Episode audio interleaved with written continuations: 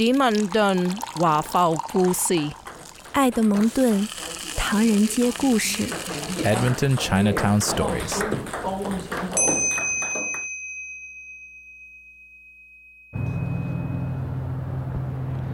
Hi, my name is Ken, and last name is G, so Ken G.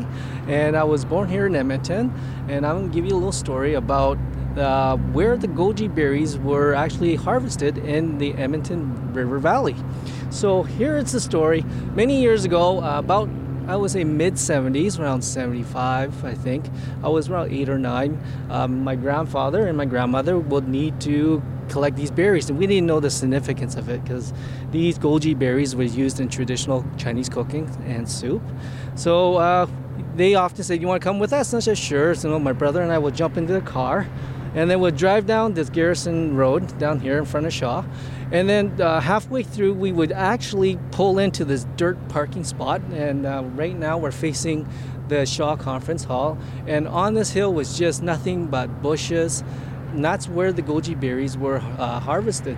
So my grandmother uh, would uh, get out and take out her instruments. And her instrument was just an empty milk one liter carton and she opened the top and had a hole fast in both sides and she fastened the string and wear this milk carton over her neck and she would actually get ready and then she'd get climb up this hill. And this I think there was paths because over time there's the, a lot of old ladies would you go the same path go to these bushes and start collecting.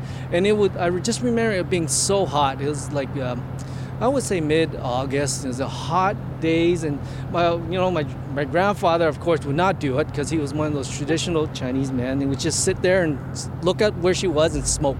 And my brother and I would get out, and we, once in a while we would climb up this hill, and it was quite steep. It would say we were about halfway up this hill, and we can always look and over. We can see the river, but we didn't think of it. But we, she would collect all these berries and throw them into her little uh, makeshift container of milk carton here, fill it up, come back down the hill, dump it, and then go back up again. And she would do this about a couple of times.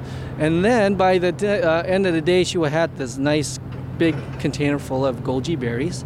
And then she will take them home, and then she would dry them. She put them on some straw mat, put them in the sun, and dry them for a couple of days, and store them for that. And basically, that's what they did uh, back then. Was uh, so certain time of the summer, they will come here collect goji berries.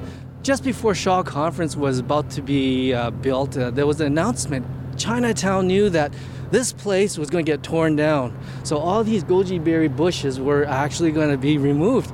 All the old ladies quickly grabbed their shovels, came to this hill right now where we're looking at, dug out these bushes, grabbed as many as it could to save this goji berries. And now, um, believe it or not, some of those bushes now uh, are at my parents' place. They, so the story still continues. The goji berries came from the river valley here, and now they're actually throughout uh, a lot of Asian houses around this Edmonton area.